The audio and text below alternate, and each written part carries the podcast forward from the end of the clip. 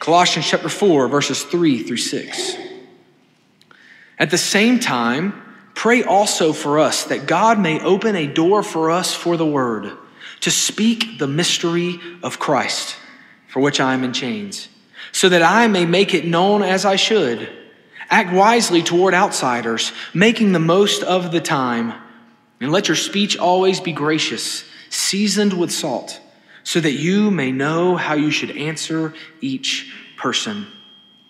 Ann Kiemel was a wonderful witness who, like so many, came to faith in Christ during the Jesus People movement. Well, God ended up using her in a mighty way, and she began to speak all over the nation at, at college events and on college campuses. This involved her doing a lot of travel. Well, one day she was trying to fly, fly from Atlanta to Miami, and she missed her flight because she had written down the time wrong. That caused her to do a long layover in Atlanta. If you've ever done a long layover in Atlanta, it's not fun.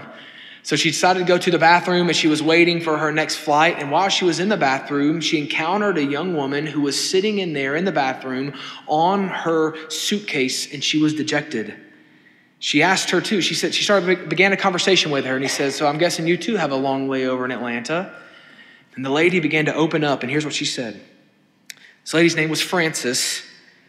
She said, "My little sister died, and I'm trying to go and see her family." She was a wonderful person. And then she said something that was hard for Ann to hear. She said, God was mean to take her this early. She was angry at God, wanted nothing to do with him because of that. Ann heard those words and began to talk with her a little bit, then asked her permission to sing a little bit of a song that was very popular at that time by Bill Gaither. Maybe you remember these words Something beautiful, something good all my confusion he understood. All I had to offer him was brokenness and strife, but he made something beautiful out of my life.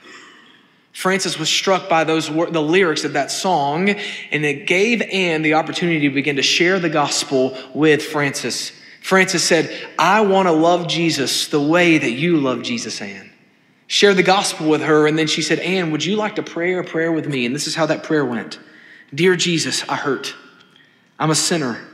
I need you to come into my life and make something beautiful out of my life again.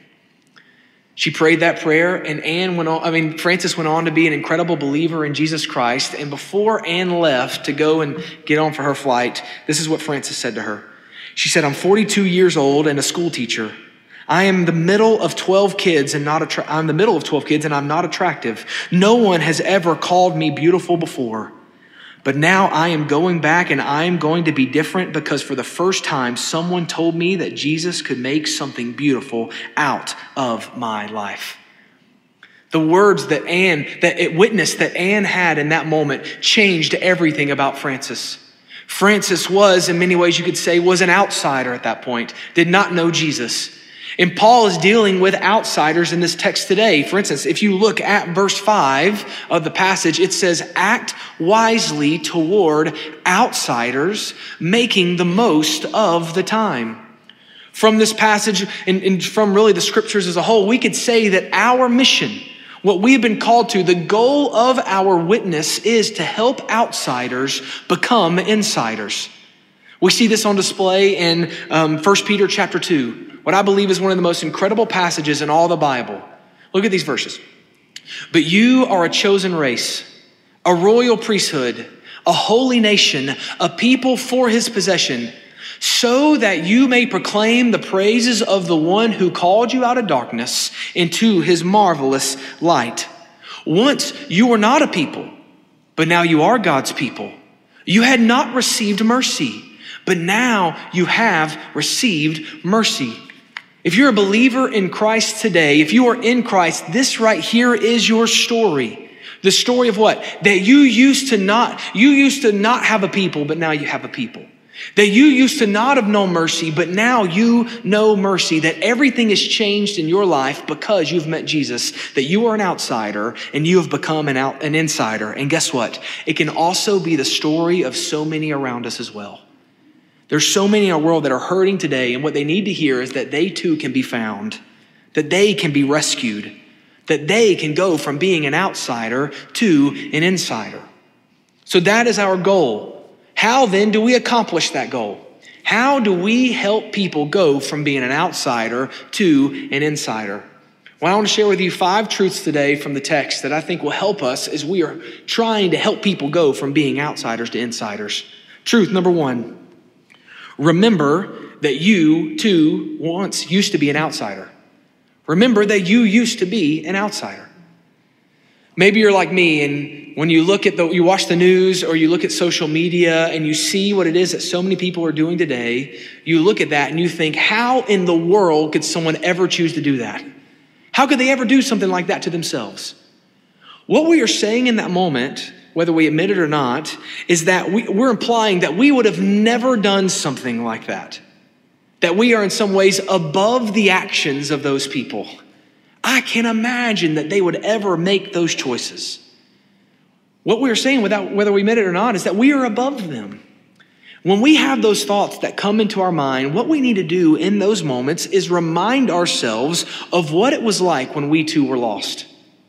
I say it this way that I have to get myself back into the mind of 16 year old Justin. And trust me, that's a scary place to be inside of the mind of 16 year old Justin.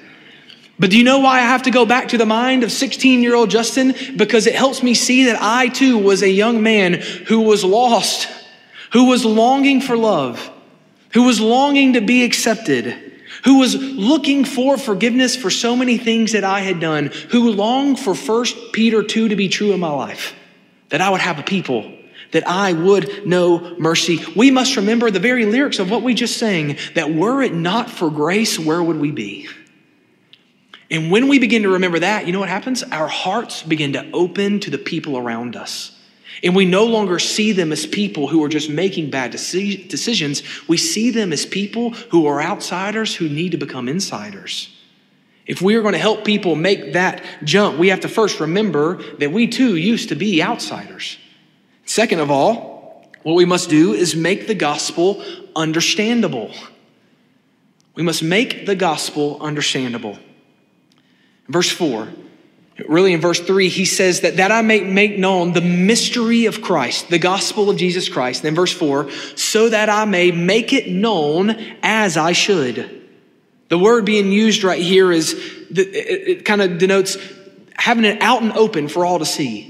That it's clear, that people can understand it. They can see what is being said. So often when we're talking about the gospel, we don't use that kind of language.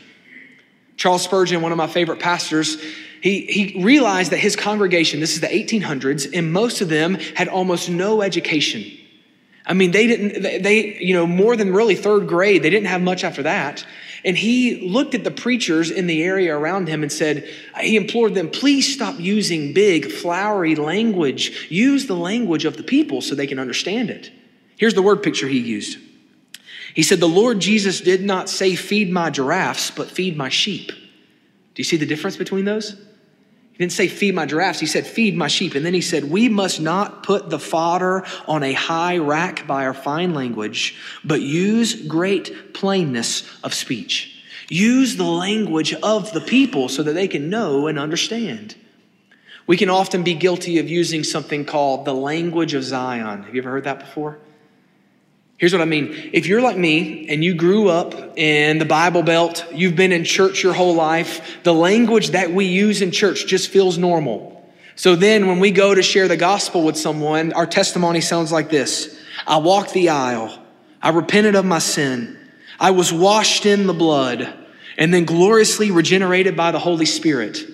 Now, that is all true and beautiful, but how does that sound to someone who's never been to church in their entire life? They've never grown up in the faith.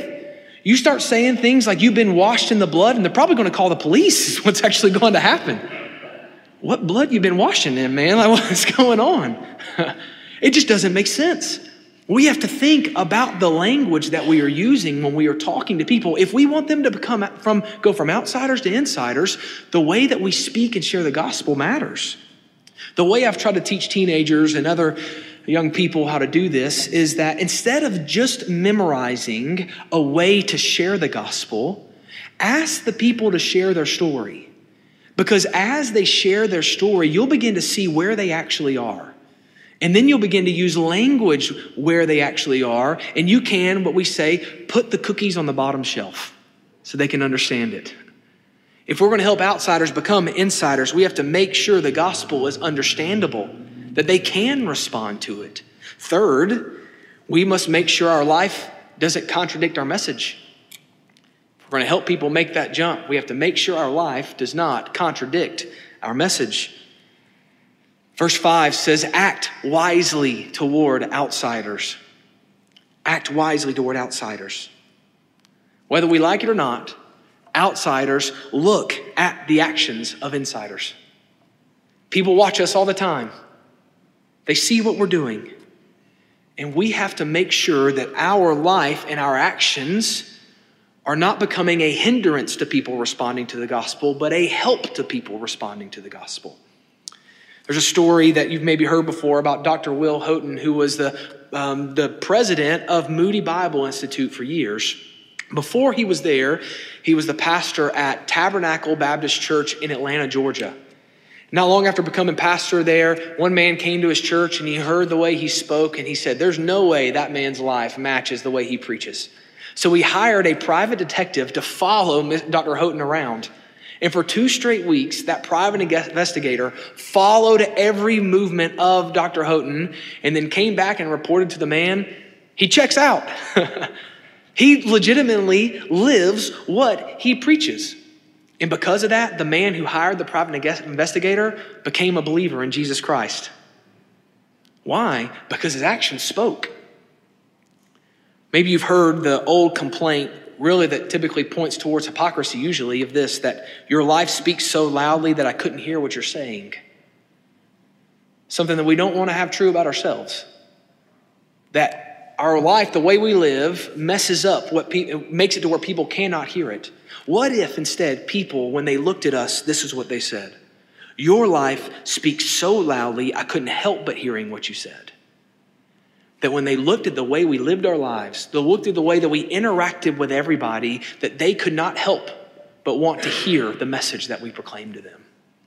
If we're going to help outsiders become insiders, we have to make sure our life matches our message. Number four, we also must be careful to seize every opportunity to share the gospel. Seize every opportunity to share the gospel.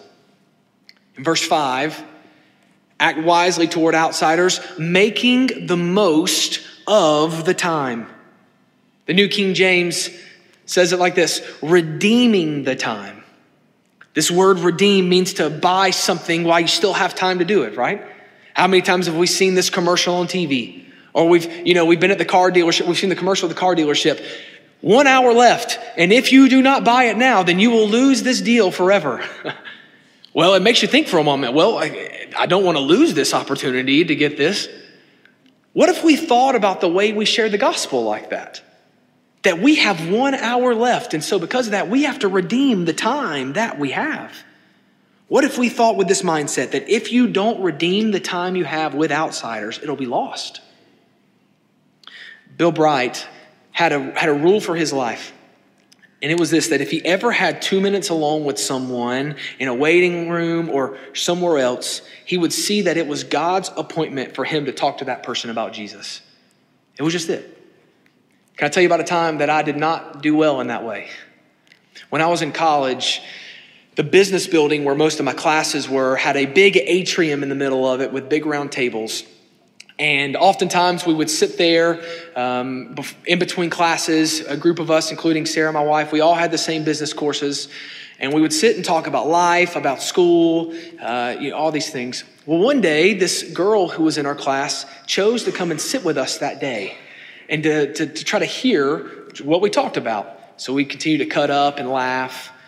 Well, the other group, uh, the rest of the table, they left to get to class early, about 15, 20 minutes early, because they're overachievers. I myself decided to come right at the time that I'm supposed to be there for the classroom. So I'm going to use every moment of free time that I have. So I stuck around. Sarah was one of those who decides to get to class 15, 20 minutes early so that she can be paying attention. Well, this girl chose to stay as well at the table. And as we were sitting there, she looked at me and she says, You're one of those good guys, aren't you? I knew what she was talking about.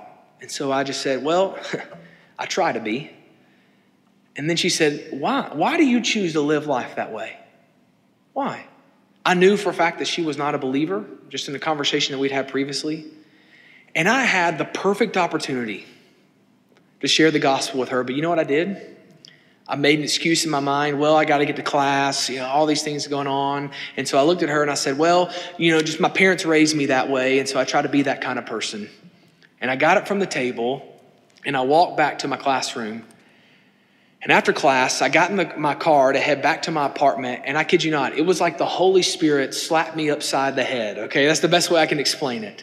And I, I felt the Lord in my soul say, Justin, you pray every day for opportunities to share the gospel. I put it on a silver platter for you right there. She asked you. she asked you about it, and you didn't do it. What were you thinking? that last part was more me. I tell myself, What were you thinking, Justin? Many of you probably have the same similar story. You get scared, or we make an excuse, and we don't redeem the time in that way. What if friends? What if we viewed every interaction that we had with people as divine appointments? What if we viewed it as that? I think we would take advantage of those opportunities that we have with the people around us and would see it not just as a random situation, but that maybe God put those people in our life so that we could explain the beautiful gospel of Jesus Christ so that they could go from being outsiders to insiders. And finally, today, Last way we help people go from being outsiders to insiders is that we must ex- express the gospel in the most effective way possible to each individual. Express the gospel in the most effective way possible to each individual. Look at verse 6. Let your speech always be gracious, seasoned with salt, so that you may know how you should answer each person so that you may know how to answer each person. Here's what we know to be true the gospel facts, the truths of the gospel, they are unchanging. They are never going to change. But the way in which we connect the gospel to someone's life, that can change. We could say it this way that the message never changes, but the method of communicating that message can change. And I would say that it has to change depending on who we're talking to. Can I give you some examples from the scriptures and then some examples from our world today? Let me start first with Paul, the writer of the majority of the New Testament. Paul interacted with Jews very differently than how he interacted with Gentiles. Whenever Paul was in a synagogue and he was talking to the Jewish people, what would he do? He would point back to the prophecies to show them how Jesus truly was the Messiah, the one that they had been looking for. But then when we see Paul go up to Mars Hill and he sees that they're worshiping this sea of idols all around them, he points to the unknown God, the unknown idol in the middle of them, and he says, Hey, that one that you're looking for, that unknown one, I'll tell you who it is. It's Jesus Christ, that one you've always been looking for. Do you see the message was the same? They were both looking and longing for someone, but the method of communicating it was very different. If we're going to help people see, we've got to see those two differences. How about Jude? Jude has one book in the Bible and it's one chapter long. It's right near the end. But in the book of Jude, he helps us see that the way in which we communicate the gospel is different depending on the audience. Look at verses 22 and 23. It says, Have mercy on those who waver, save others by snatching them from the fire, and have mercy on others, but with fear, hating even the garment defiled by the flesh. Somebody says, hey, some are wavering and they're struggling. Have mercy on them. Walk alongside them. Others, he says, hey, you're going to just straight snatch them from the fire. That's the only way you're going to get them. You got to pull them straight out of it. Two different ways of interacting with people. The method is different, but the message is the same. Or finally, how about Jesus? Look, if you look at the Gospels, you see that Jesus talks to the religious people very differently than the way he talks to the sinners, to those far from God. When he's talking to the religious people, he didn't hold nothing back. he looked at him and he said, Hey, you're trying to be right and you're trying to do the right thing. Guess what? You're actually whitewashed tombs. he knew for them, he had to hold them accountable to what they were doing, that there was something deeper they needed just, than just actions. But when he was around the sinners, those far from God, what he would do is he would come with them and he would help them see that the shame, the guilt that they are struggling with, the ostracization, that they're struggling with, no, that he can fix that for them and they can be known and they can be loved. They can be accepted. You see, the method is different, but the gospel is the same. Let me give you a couple of examples from our world today. First one comes from Tim Keller. Tim Keller was a pastor in New York City for over 30 years. And when he first got to New York City, he noticed that everybody, almost every single person was there, was there and they worshiped money and they worshiped their jobs. He would say that they struggled with idolatry, that there was something in their hearts that got in the way of them truly being able to see Jesus. And so, how did he preach? He, he, he, said, Look, they didn't understand sin, but they could see that they were worshiping something. And so, he helped them see, Hey, you're worshiping the wrong thing. You need to worship Jesus. He actually wrote a book that was incredibly popular called Counterfeit Gods, dealing with this whole idea of idolatry.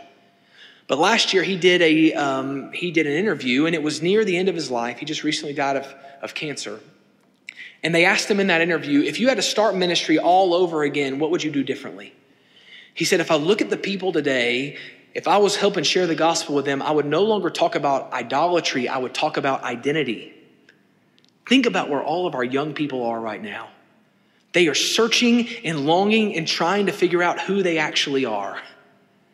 And what does the gospel tell us? That everything you've been looking for, the truth about yourself, can be found in Jesus Christ. That when you believe in Him, you become a child of God and you no longer have to guess and ask what's true about you. You will know. You see, the method might change, but the message is the same. Did you know that that can change depending on where you live in the world? We live in our area a very much a guilt society, a law and order society in the West. But if you go to the East, it is a shame culture kind of society. It's very much shame and honor. Pastor Dave Marshall's son lives in Japan where he is a missionary, and Japan is very much a shame and honor culture. And it is, it is massive. I mean, so many people there live with the weight of their shame on their shoulder, shoulder so much so that Japan leads the um, suicide rate per capita of any country in the world. I mean, the belief that because of what they've done has now shamed them from their family, it's separated them. It's actually multiple times when he was there that the subway would stop when they were there because people had thrown themselves in front of the train. Shame can cause people to become outsiders, and they feel like there's no hope for them. So the question is, what do we do for those who feel like they are outside? How do we communicate this message with them to them? Well, the good news is, is that we have the words of Jesus Christ. And when you look at Jesus, what do you see him do time and time again while he's living in a shame honor culture? He meets them at the table. He does something at that, in that society that said, I accept you, I welcome you in, and the religious people around him hated him for it. when he invites Matthew to come and have, he goes to dinner, uh, Matthew's house to have dinner with him, what do the, the Pharisees do? They get angry at him. But it has an impact on all of the sinners, including Matthew right there. It changes him. Zacchaeus, this wee little man, he goes to, he says, I'm coming to your house one day, and he shows up. And what's he do? He eats dinner with him and all of the tax collectors and sinners from the town. And what happens to Zacchaeus? It changes him. Why? Because for those who are in the shame and honor culture, the beautiful message of the gospel of Jesus is this that he died so that your shame can be taken away and borrowed and buried at the bottom of the ocean that you can be welcomed into a family again, that you can be accepted. You see, the method might change, but the message is the same. And then finally, let me tell you about a guy who lives in Washington State. He does college ministry. He says, in the state of Washington now, you basically can't even talk about sin because nobody even knows what it means. He said, but there is one truth that's true about every person there and really every person here. We're all going to die one day. Last time I checked, there is a 100% mortality rate. It just is. So he's seen that the greatest way he shares the gospel with people there is to point to the resurrection of Jesus Christ and how necessary that is for every person. And he looks at them and he says, We might not agree on morality, but we all know that we're going to die. And we all know that one of the biggest fears in the world is dying and what's going to happen after death. And what he leans on is a verse that we say every single week, a verse that is true for every person in the world, and that is John 3:16, that God loved us so much that he sent his son to this world so that no one might perish, but they might believe and have everlasting life. This desire for life from every person, that message is always the same, but the method in which we communicate it might be different. Every one of us are in need of it. So, as I move towards the conclusion today, let me ask this. There might be some of you in this room, you might be the outsider. You might know right now that you know that you are separated from God that you see that you are covered in shame right now. You're covered in guilt. You know that you have messed up and you are far away. The good news for you all today is this that because Jesus Christ came for you, you can too be an insider. If you feel like you have broken God's laws in this room today, let me let you know Jesus died so that you can be forgiven of those things. If you feel like your shame because of who you were or who you've become is so intense that you can't do anything about it, know that in Jesus' death and when you trust in Him, He restores your dignity because now you are cleansed in Him, no longer just in you. Or maybe you're here today and you know you're going to die and you don't know what's going to happen. The good news for all of us is that Jesus resurrected from the dead, and because of that, we have life when we believe. Are you an outsider today? My prayer today is that you would trust in Jesus and you would become an, out, an insider. Or maybe, how about this other prayer? If you're here today and you know somebody in your life that's an outsider, might you take some of these methods home with you today and help them see that they can go from being an outsider to an insider as well? Let's pray together. God, we love you so much, and we thank you for the truth of your word. Where would we be if it wasn't for your grace? Where would we be if it was not for you? Father, help us to trust in you today, to lean on you today. And then, God, I pray that you would fill our lives with divine appointments so that we might share this good news with those around us. And God, if there is anyone in this room today who doesn't know you, God, may they cry out to you and ask for you to save them. It's in your Son's name that we pray. Amen.